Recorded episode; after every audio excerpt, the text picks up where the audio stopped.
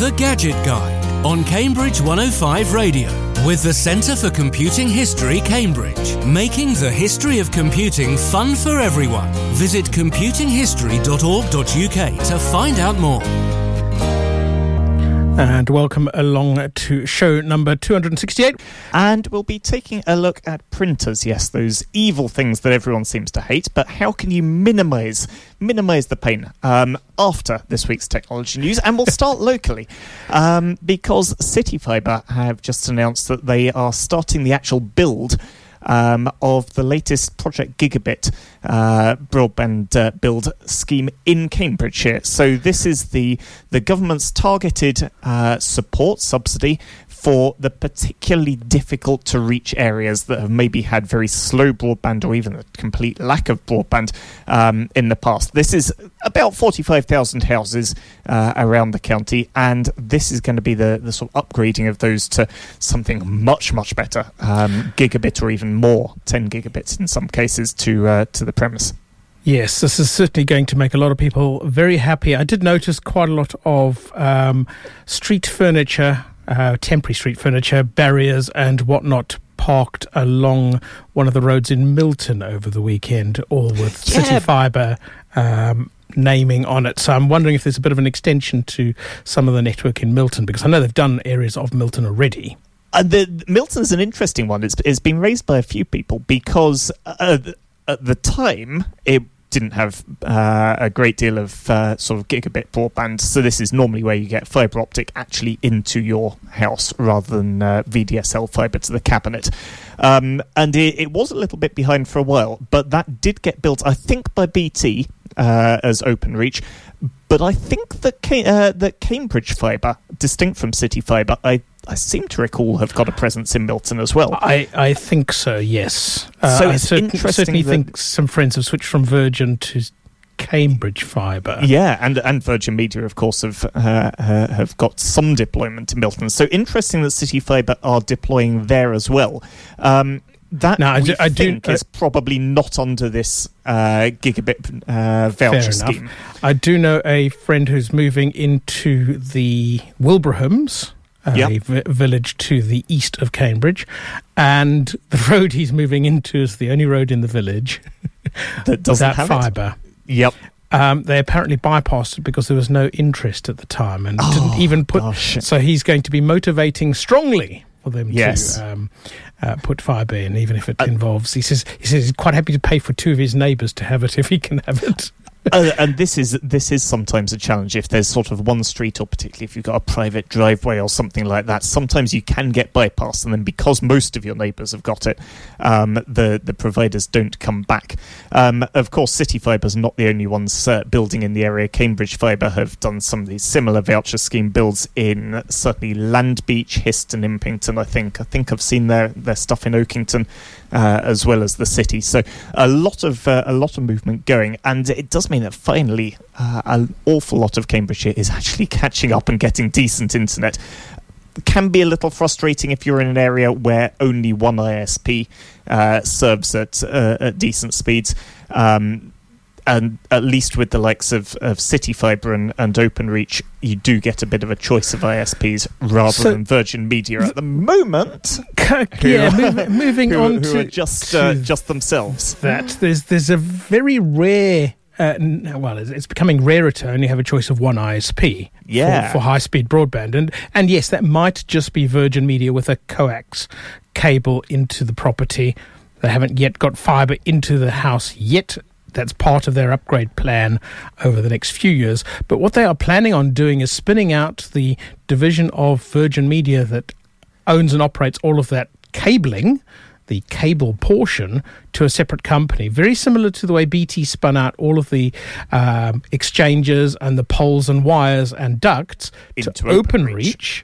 Yep. So we will see something coming out of the Virgin Media O2 company which will own all of the infrastructure and that means that they can then start selling services on that platform to other ISPs. So you'd be able to then get, for example, Sky Broadband via Virgin. Yes, and this this is something that's that's been sort of on the cards for a little while. Um, it was talked about as part of that acquisition by uh, or merger by Virgin Media and O2 um, to to kind of become more of a wholesale platform, uh, and it's I think it's good to see it happening. I I can imagine this could cause quite a shake up in the market because particularly if some of the larger retail ISPs who don't have their own infrastructure, uh, and Sky you mentioned there, I think is the, the UK's second largest uh, ISP mm. um, by by pure number of customers.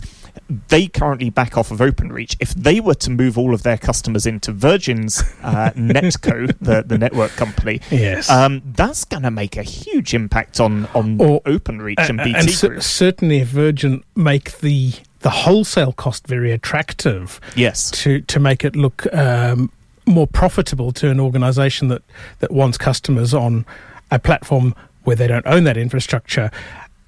It also exposes that infrastructure to areas where that ISP might not have been able to have coverage. So, you know, it might be a, an area that only has really Virgin and conventional telephone wiring, which can't carry yep, fast enough see, broadband. Cottenham, where I live, has yeah. exactly that situation. And uh, yes, you know, if, if picking on Sky, uh, if, if, Sky were able to uh, put customers onto Virgin's network for the same or less than yeah.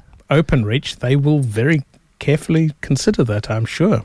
Yeah, uh, and I, I suspect we are going to start seeing that, and I, I think you know a bit of competition is is definitely a good thing. Um, yeah.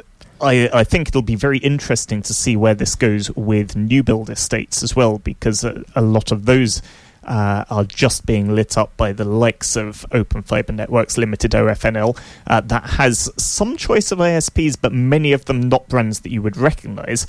Yeah. Um, plus, you know, in some cases, Virgin Media. I, I think if we can start seeing a little bit more choice, so that wherever you live you can use the same ISP. Yes, um, yes. and, think, and uh, also the the choice for those ISPs as having more than one wholesaler to go to market with. Yeah, having a choice of OpenReach plus the Virgin Media offering will make it a lot more viable for them to carry on being ISPs.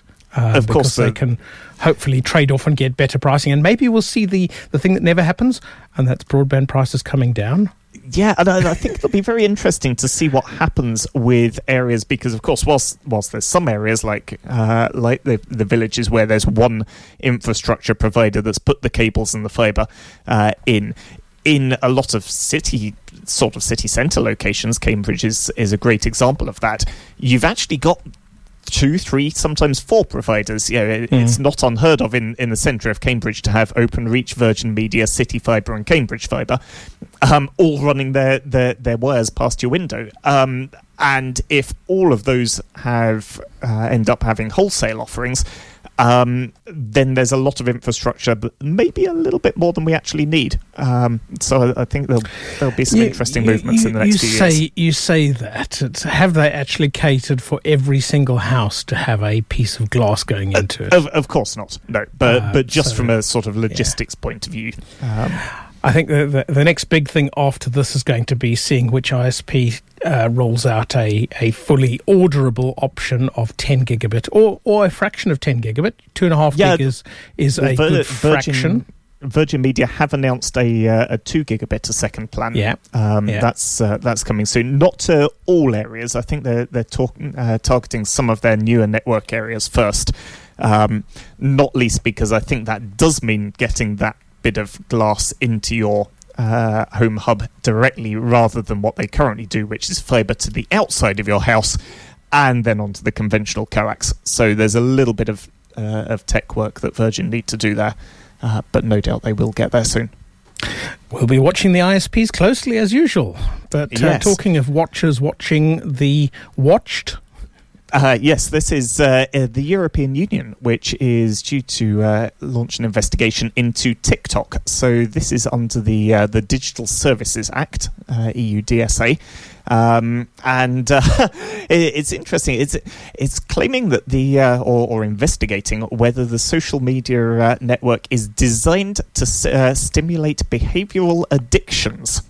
So, in other words, has TikTok specifically designed their thing to get you addicted to TikTok? And I, I think And when most of us you- sort of intuitively say, "Well, yes, that's kind and of what and most to have you rabbit hole. You've you've watched one cat video. We'll show you another cat video and keep you on the platform because Yeah, and I, I, I don't think if if this goes anywhere, I, I can't believe that this is going to be limited to TikTok because no, I think I think YouTube will be next in the in the headlights Yep. of the EU as far as maybe their algorithm as well. And then I, I wouldn't imagine I wouldn't be surprised if the Meta company and its platforms get eyeballed as well. I, I'm pre- pretty much any of the, the big sort of centralized social media networks. That is their design. is to increase average watch time per user per day, um, and, and no surprise that means that you try to uh, sort of show people the things that are most likely to get them to keep watching, and then watch some more and watch some more. So yes, I think Lucy was just mentioning uh, uh, sort of uh, time Yes. time on phones. Screen And- time. Yes. yeah, that Of course, Lucy, that is not your fault. They've designed it to be that way.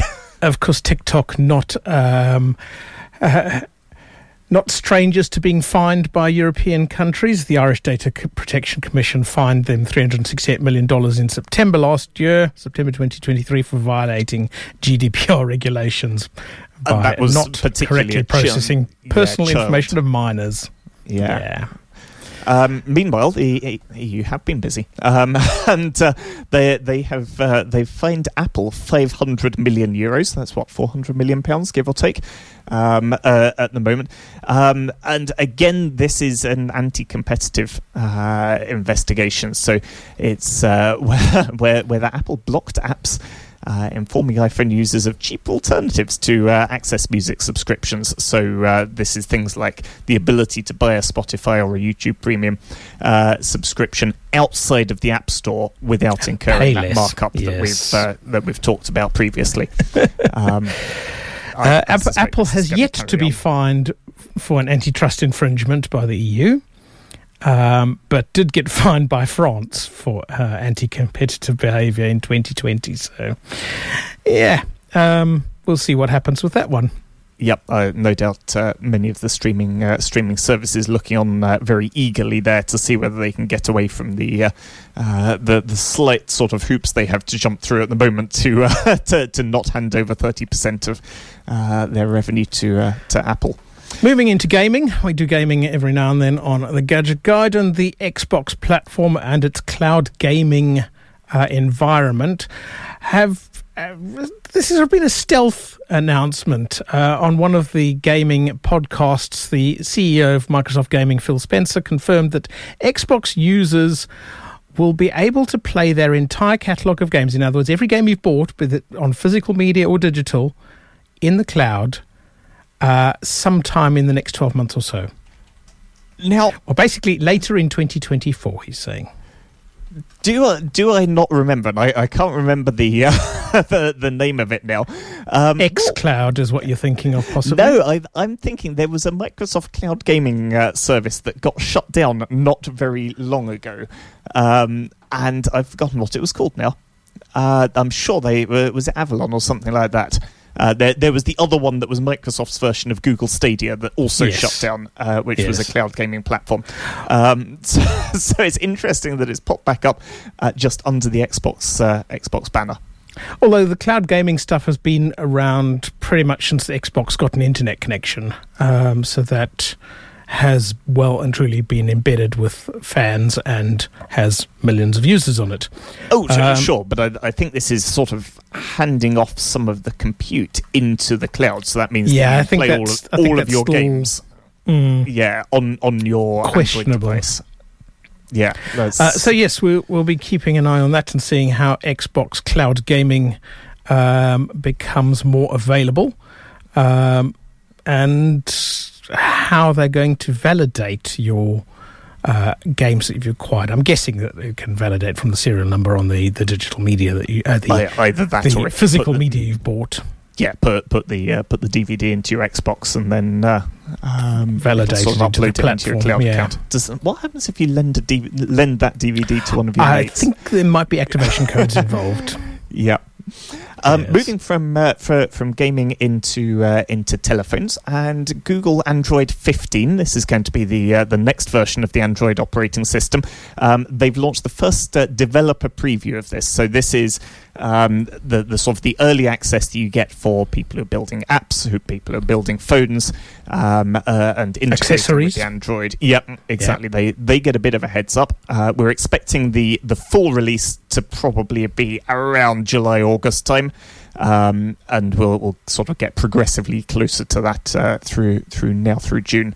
Um, but yeah, it, it's pretty much the usual stuff that you'd expect. The battery life slightly better, um, better CPU performance, um, low light in, uh, enhancements to the camera, which is interesting, um, and, and customizable flash settings. So rather than just a, a kind of is the flash on or off, um, it'll be able to uh, to be a little bit more nuanced than that, which I think could be quite nice because I think a, a lot of the time when I'm taking photos, it's it's a you know you take it without the flash and it's either very blurred or very grainy, and then you put the flash on and it's like oh that was too much. Um, So somewhere halfway between the two could be uh, could be quite neat. Yeah, that should be relatively easy to do on a lot of current hardware. So it should be something that won't necessarily require a brand new Yep. uh, next generation phone to actually implement. Uh, so it's going to be interesting to see. What is interesting is the absence of any mentioning of AI. Whoa, are you sure this is an announcement in 2024? I, I don't think I've seen any Um, that don't uh, don't include it's, that it's word. very interesting. So either uh, they are thinking, fine, we've got manufacturers wanting to do their own machine learning systems in their devices. Samsung being a good example with their latest version of their One UI 6.1, including a bunch of machine learning smarts into things like improving photos, digital editing of photos, um, real time translation services, better autocorrect, and so on maybe they're thinking, okay, if we don't put it into the core operating system, vendors can do their own thing. And Google is doing its own thing with, with Bard, which has had a rename recently. Um, so I suppose it gives everyone the chance to come up with their own. Yeah, and I, I'm just looking at their Google's recent announcement, which was uh, Google uh, Vertex AI and uh, and the Gemini 1.5 model. So yeah, the- yeah, Gemini was Bard. Yeah, th- they're, The they're new name. still they're, they're still that was uh, announced just a, a couple of days ago, um, and yeah, a lot of the initial uh, stuff is saying, "Oh, hang on, actually, this could have uh, could have overtaken some of the ChatGPT uh, stuff, particularly for kind of very long context uh, prompts." So Google's still very much doing the research on AI. Interesting that they're not pushing it on the uh, on the consumer devices directly, as you say. Hmm. I think maybe they are going back to their original premise of Android of let's keep it open and a platform for other vendors to Yeah. play in. So if we bake our Gemini into it, we possibly restrict. And it's it's like bundling a, a, a browser into your operating system. you probably don't want the EU coming after you. Yes, it'd be interesting to see what Google's own Pixel devices get as uh, a result of that. Yes. Uh, but no doubt uh, we shall see. Um, sticking with phones and the Nothing Phone uh, 2A. So this is their uh, their latest release. We've talked a little bit about the uh, the Nothing Phone uh, in the past. It's, it's kind of what what OnePlus were to start with, but quite a quite a quirky little device. Transparent backed case, so you can see all of the goodies inside it. And uh, the 2A um, is uh, yeah, following that uh, following that suit basically it's it's a bit of an upgrade. It's, it's nothing sort of transformative, um, but we're expecting to actually see the full launch on the fifth of March. Yes, and rumours that it will be a sort of a, a bit more of a budget one than their flagship phone. So uh, appeal to people who go, mm, I don't necessarily want to spend that much on a phone. I want a more mid-range option. So we'll see what that is like in about three or four weeks' time. Yeah, very nice. Um, meanwhile, heading up into uh, into space and the uh, European Space Agency, um, they're they're, uh, they're they're deorbiting a satellite. So ERS two um, is being uh, end of life, Crashed. to put it uh, politely. Um, and, and so they're shoving it shoving it back down. Um, but that does mean that there might be a few lumps of satellite making their way through the uh, through the atmosphere. Now they, they do take great care whenever uh, whenever they do this to to make sure they're not going to land on people. Um, and uh, ESA is is reckoning it's less than one in a hundred billion. So if you do get hit by a lump of satellite, then you really are special. You, will be in the record books and the news global if you are. Um, they reckon the largest piece that could survive re-entry is about 52 kilos. Think about that. That's, that's, that's a, quite a lump. That's a bag of concrete. Yep. Yeah or building sand. Um, so mo- yeah. most of it should go into the Pacific Ocean. So it if should, it lands yes. in lands in Cambridge, we've, we've yeah, done well. Seventy percent of the planet's surface is water. It's quite difficult to hit ground actually if you're just flinging things at the, uh, t- the don't planet. tempt fate. yes, anyway. Uh, this will all be uh, sometime between uh, February the 20th and 22nd, um, scheduled for 21st of February, give or take 15 hours. Ah, I'm sure in, in, yeah. Influenced by solar storms, apparently. Fair enough. Um, a couple of bits of security then to uh, to finish off the news. And Wyze, that's W Y Z E, um, had a little bit of a blooper uh, with their uh, with their security sca- uh, cameras recently. Um, about thirteen thousand people could see each other's videos and this is not something you really want for a, uh, a home security camera. No, and they have fessed up to saying that 1,500 of those people actually did click on someone else's thumbnail and look at someone else's house.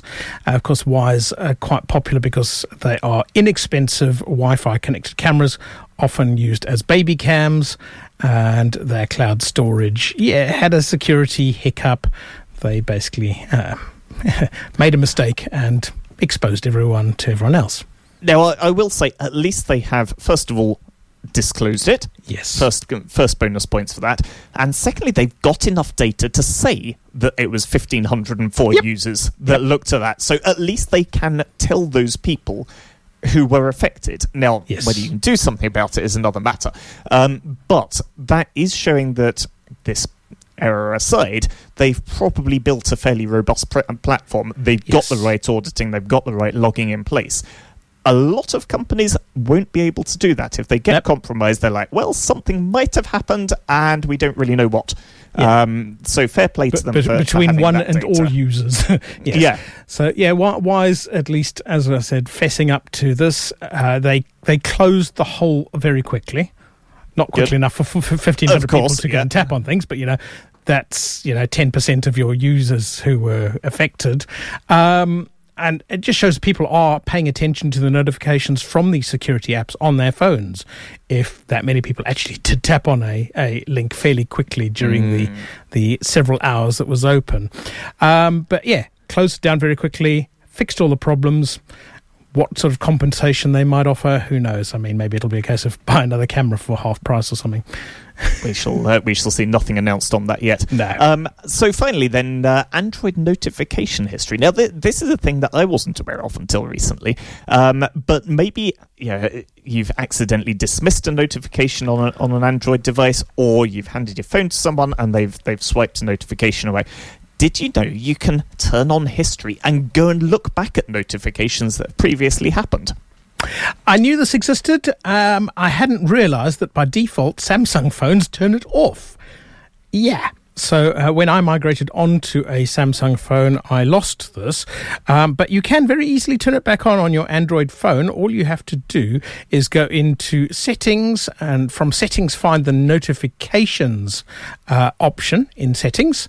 Find the advanced um, settings within notifications, and you'll have an option to enable notification history. There you go. Only Simple 24 as that. hours, so it's not going to keep things around for uh, forever, um, but does mean you can uh, go and rescue those notifications. Uh, speaking of notifications, uh, Lucy just said, "I live in fear each uh, each Monday morning of my screen time notification. Um, constantly hovers around five to six hours a day. I I'm not even going to look at mine. I, I dread to think." Um, of course, but, uh, what, what's rude is mine has now taken to telling me that I've used my phone so many minutes while driving. Yes, that's the navigation that, tools yep. running. I haven't been touching my phone; it's locked into a I, cradle. I think you could, you can definitely, you can definitely ignore that, and you can definitely ignore listening to podcasts. Uh, just like this one will be available soon. Uh, we're going to be talking about printers next, um, and uh, how to to minimise the pain of those. 105. Cambridge 105 Radio. Wednesdays on Cambridge 105 Radio, Queer Cambridge. Mary, Kate, and Ellie have topical discussion from the LGBTQ community. A look at queer news nationally and locally, and events you can get involved in. Queer Cambridge, Wednesday at 6 on Cambridge 105 Radio. And available now at cambridge105.co.uk. In need of legal advice you can trust? Woodfine Solicitors offers a range of expert and award-winning legal services, whatever your problem. Perhaps you've been a victim of crime, or maybe you or a loved one have been involved in the criminal justice system. Woodfines can help ensure that you get the right representation. Our defence team are available 24-7, and we're upfront and transparent about our costs. Find out more at woodfines.co.uk and arrange a no-obligation chat. Woodfines cutting through the red tape. Cambridge 105 Radio. Where we're talking printers, uh, malicious uh, malicious devices for uh, most of us. Um, Yeah, th- they- things that know how to fold origami better than you could ever learn. yeah, that is Or, true. Or they- shred shred paper better than your shredder. they, they do have something of a reputation, don't they? But um, that, hopefully this will, will you know ease that pain slightly, or at least point you in the right direction. Um, of course, something that lots of us would have had a few years ago. D- does everyone actually need a printer nowadays? It is a big and a good question because these days a lot of things are paperless. Uh, your boarding pass, you're expected these days to have it uh, before you arrive at the airport. So you're going to have it possibly printed. Maybe you're cautious and you want it printed just in case of that phone flat problem. Yep. Um, but you probably got it in the airline's app on your phone. Yep. Same with train tickets. I guess for a lot of us, you know, having a printer in the house at least is is still quite useful, even if we don't actually use it from you know from one day to the next. Mine gets Yep. turned on probably once a month or so, um, and we've probably all been there, uh, especially with with certain types of printers where you do turn it on after a, a few weeks and it's clogged up or it doesn't print. Yep, you get says I need magenta, but you go, I just want to print black and white, and it goes, no, I need magenta. Yeah, so go, let's but I never print magenta. Let, let's look at a few a few technologies, and we'll start off with the one that probably does do that, and that's the inkjet printer. So this has been around for a while, and Oh, crikey! I of the remember most- the first inkjet printer I worked with was in the late nineties. I was going to say about about the yeah mid mid to late nineties. These these become very popular because they are cheap. They're very cheap to buy. They're a little bit more expensive than the others to run, but they kind of do everything reasonably well. So whether you want to print documents or whether you want to print photos or anything in between, they'll do an okay job of it. That said, they are prone to clogging up, and the ink is rather expensive. And a lot of this is the, the manufacturers charging a lot. We'll come on to running costs in a sec for replacement ink cartridges. Yes, so maybe you want to consider laser printers. Laser printers have also become a lot cheaper and more affordable. Um, color laser, expensive. Black and white laser, dirt cheap these days in real terms. Your advantages of your laser printer is you're going to get a nice crisp print every time. It won't smudge or run. There's none of that print heads gumming up and, and it going, yeah, I'm, I've, I've, I've run out. Um, and your cost per page is a lot lower. Also, your cost, I mean, your time to print a page is generally a lot faster with laser. And and for me, the the big advantage of the laser is that they don't dry up. They you know you can turn them To- off. toner and cartridge can be sitting there for five years and, and you E- come back, turn it on, and it works. Uh, Yeah, and to- toner I've- doesn't go off. I, I think I've had my, my current colour laser for probably coming on for 15 years. I've changed the, the black toner cartridge once. I've never changed the colour cartridges, and it's still going. Um, and that, you know, if you don't print something very, very often, even if it's a little bit more expensive to buy in the first place, laser is well worth considering. Except if you want to print photos. They do not, even the colour ones, don't do a wonderful job of photos. Yeah, co- color laser to print photo quality stuff. You are suddenly into tens of thousands of pounds for those, and they tend to be the size of a washing machine. So yeah, color laser, not for photos. great for documents, lot less good for photorealistic stuff. If you, if on the other hand, all you want to do is to print photos, then you might look at something like a dye sublimation, dye diffusion uh, printer. These you're not going to want to run off a ream of meeting notes because they are very expensive to run by by page, but you can get some outstanding quality photo And we'll look at some specific options on those from several manufacturers. Something that you might not sort of really think about these days is, is thermal or dot matrix printers. And you go, where am I going to use either of those? Dot matrix, mainly in the industrial space uh, where you're doing data logging and something has just got to sit there, have a continuous feed of paper. Tractor feed was a thing where it can just print a line and sit Yep. there and then print another line. So data logging, avionics, airlines, and so on. That's the sort of thing that they might use. But thermal is an interesting one for labels. Yes, and uh, especially with a lot more people running maybe little uh, sort of boutique shops. Um, things like Etsy stores uh, or eBay shops or that sort of thing, uh, where you're shipping out quite a few packages, you can now print postage at home. And if you if you download the various apps, you can actually buy your postage, build it into the shipping label, print all of that. It comes off on a sort of uh, you know six inches by four inch label. Shove it on the pa- parcel, and Royal Mail or whoever will come and collect it from your front door. Yep. So thermal printers definitely do have that little uh, little little niche in the market. Yes, they certainly are. And we'll look at costs and options on those as well. Now, you might want more than a printer. You might want it to also be able to scan and copy. So, including the scanning facility is obviously a, a very useful thing. Being able to copy without having to scan it to a computer mm. and then reprint it is brilliant. Effectively, you've got a photocopier at home then. Now, even if you go for something like a black and white laser that can scan, normally they can scan in color. So you can Yes. scan to your computer in color. Obviously, the prints are going to be in black and white, but most of the time, if you don't need to actually print color, that could be a good option as well. Yep, very much so. Uh, some of them can do things like fax, but uh, outside of uh, certain say, public hang on. services, that's Do you know uh, anyone who's got a fax number anymore that you would actually want to talk to? I, I'm pretty sure the NHS still run on fax, um, but but yes, you're you're right. Um, a lot of these printers do do incorporate that sort of thing, but the, the scanning and the copying is is more of the thing. Uh, do look out if you are going for a printer with a scanner. Look out for ones that have automatic document feeders. So that means you can put a stack Yes. of pages on top, and it'll scan them all one in uh, you know, one after the other. Sometimes even scan both sides of the page at the same time. Um, versus ones where you have to open the lid, put the page on, close the lid, take and open it up, do the next page, so on. So auto document feeders very useful on the scanner side of things. Look at how they connect to your your environment as well. Now, a lot of them will have USB to connect to your computer or laptop. Dead easy. You plug it in, and hopefully, your operating system will go, "Hi, you've plugged in a thing. I know how to talk to that," and it will just work. Otherwise, you might have to download some drivers. Uh, there'll probably be a QR code to scan if you want to actually use it from your phone. Now, a lot of them these days are networked, so they will either have a network connection that you can hardwire a network cable into your router or your network switch, or Wi Fi. So it will just pair to your existing home Wi Fi or Bluetooth for things like phones. And I would personally always look for something that does have that network connectivity, unless you're somebody who only ever uses one desktop PC.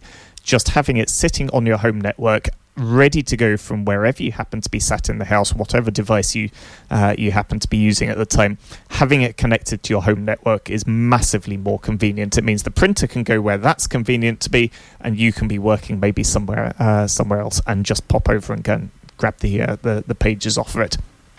Yes. Now, portable, and you might go, well, what's going to be the use of a portable printer? And this is photo printers, but we'll get onto those in a bit. So, of course, we've spoken briefly about the cost of these things and, and how do you actually work out what's going to be the best value for money for you? Most manufacturers are hedging their bets that you're going to spend more on the ink and toner and whatever else consumables than you are on the printer over the life of the printer. Yeah. Now it's it's important to to note that a lot of these devices come with a starter pack. Uh, of ink or toner. So Yes. yeah, if you look at the cost of a new set of uh, of ink cartridges and go, hang on, that's more than the cost of a new printer. Uh, that's because the cartridges you get with the printer may be only, for example, half the capacity Yeah. uh, uh, of the new set you would buy. I'd- so do I'd always- factor that in. ignore the cost of the ink that comes, ink toner, whatever comes with the printer in your factoring. Just go, that's a freebie. Cool. Yep. Look at the cost per page based on what it costs to buy that ink. So if it costs, uh, I'm just trying to look, spot one of my things. If Probably it costs thirty pound for an ink cartridge or something like and that. And that does 700 pages, then your cost per page is going to be just under a penny a page. Plus the paper and and so on. Now, it, it is worth, especially if you're a relatively light user, it is worth looking at some of the manufacturers' subscription services. So this is where you pay uh, the the manufacturer an ongoing fee. Either a, a monthly fee or a per, uh, an amount per page, and they will send you new ink whenever you need it, and that's all factored into that subscription. Do If look out for lot- if, if there is a standing charge. Yes. we're used to the idea of standing charges with electricity and so on. You don't want to be paying a couple of quid for a subscription if you're only going to print four or five pages a month. But what it does mean is, especially if you go for an inkjet printer, if those cartridges gum up, if they dry out, that's the manufacturer's problem. They Yeah. have to send you new ink cartridges. It's So in their interest to make sure you can print because you're paying every page you print. I- exactly. So that So is it's- definitely worth. It, it's like the days of going to the library and paying for photocopying. Oh, Do you yes, ever remember, remember doing that, that? yeah. Yes, yes. Uh, so, a couple of options to to consider. I, I did a bit of poking around, looking at some of the best reviewed uh, devices, and I found the Brother DCP J1200W. Yes, it rolls off the tongue, which is a wireless color inkjet printer with scan and copy. Uh, on your favourite online emporium of everything, about eighty quid. Now, the ink that comes with that does about 720 pages of black and white, 480 odd uh, colour. Replacement ink, if you buy the genuine brother, about 60 quid, so almost the price of the printer. However, there are third party manufacturers who are able to supply you ink at half that price. Now, this drops is it down. Always. A bit of a contentious one, isn't it? Because It the, is. the, the original manufacturers will always say, "Oh no, you have to use our uh, our ink, otherwise, uh, yeah, you won't get the Warranty doesn't work, yes. Yeah, exactly. Um, I'd, I'd say if you're spending less than £100 on a printer, go for it. and yeah, you know, it, it's it's something, if you're not doing a lot of printing, uh, your business doesn't rely on it, give it a go. Um, maybe you want to consider Epson's new range, their Eco Tank range. Epson have done away with the cartridges Yes, this is this is by putting refillable tanks in their printers. Yeah, because it always used to be that you had to change the effectively the cartridge had the print head and the ink in the one Yep. box, which meant you had to change the relatively expensive print head every time you changed the cartridge. Yes. So uh, Epson's EcoTank E ET2811, uh, John Lewis selling that at about £170. Uh, their ink, if you buy Epson's own ink, it's £35 for a pack, which will do That's you four and a half, four and a half thousand pages on average from that set, Mm, very good. which you is pretty good. yeah, you can get There's an third party, compatible yeah. one. Yep, that comes Stinky, in. Stinky Ink Shop. I love finding names of companies like that. Uh, doing a twenty-seven pounds pack of the four bottles, uh, which drops your page price to about 0.13 p a page. That's going to be firmly dominated by the uh, the cost of the paper and uh, uh, the cost of the printer up front, isn't it? Uh, after the break, we're going to be looking at some options for laser printers and also photo printers here on Cambridge 105 Radio. Uh, it's the Gadget Guide, and we are talking printers. We've just been talking about inkjets. Uh, next up, it's laser. Um, now, they, these are great for document printing. It's not what you want for photos, but if you want to print loads of documents, Yes. or even not very many documents, and you don't want the ink drying up, then lasers are the one to look Yep. for. Pure black and white, I reckon. The HP LaserJet M234DW. Yes, they do roll off the tongue, these names. Uh, directly from HP for, uh, I managed to close the price. That was not very clever of me. Uh, it wasn't ridiculously expensive. It was just over £100. Uh, £125 direct from HP delivered. Uh, toner costing £81 a cartridge, meaning 3.3 pay, PA page. Um, no gumming up, you said. Um, but the advantage also speed 20 pages a minute. On mm. average, about double an inkjet speed. Yep, and also good if they get a little bit wet because the uh, the ink won't run or smudge or anything like that. So if you take things outdoors, that can be good. Um, heading into the photo uh, photo world, we did mention these sort of specialized photo printers. It's not something you're going to use for all of your documents because the, the cost per page is, is more like uh, about 50p. Um, but these give, give incredibly good uh, quality photos. Things like the uh, the Canon Pixma. Yes, the TS6350A, direct from Canon at £130. This can do up to A4 glossy photos, um, print, scan, copy. It's a five ink system. They guarantee that their prints will not fade for 100 years if stored in a photo album. That's pretty good going.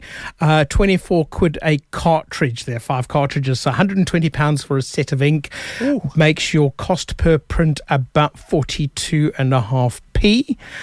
If you buy their glossy A4 paper or their 4x6 paper. Interestingly, the postcard size is the same price as the A4, 28p a sheet. So you're looking at about 70p to print a photo.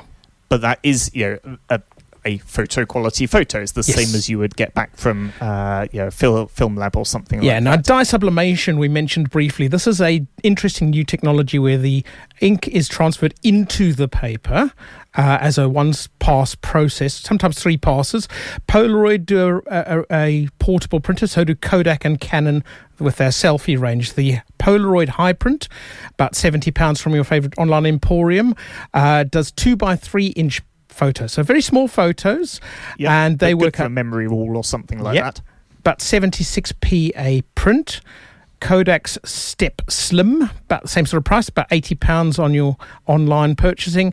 Two by three inch prints using Kodak's ZINK ink free paper. Interesting system they've come up with. Interesting works out about 50p a print. Um, but they also do a sticker pack, so you can actually go for self adhesive ones, which work out about 56, 57p a print, ready to stick in your scrapbook or on things. Canon similarly do a uh, sticker based ink in their SELPHY range. There's a little bit more expensive, 130 to 150 pounds, but they can on their 130 pound portable SELPHY CP 1500 print post card size 4x6s again, about 47p a, pay, uh, a print again. So there you go. That's a quick roundup of the printers. Laser if you want documents, inkjet as an all-rounder, and the dye sublimation and other photo quality printers if all you want is photos. That's all we've got time for on this week's Gadget Guide. We'll be back in a couple of weeks' time talking about dash cams. Cambridge 105 Radio.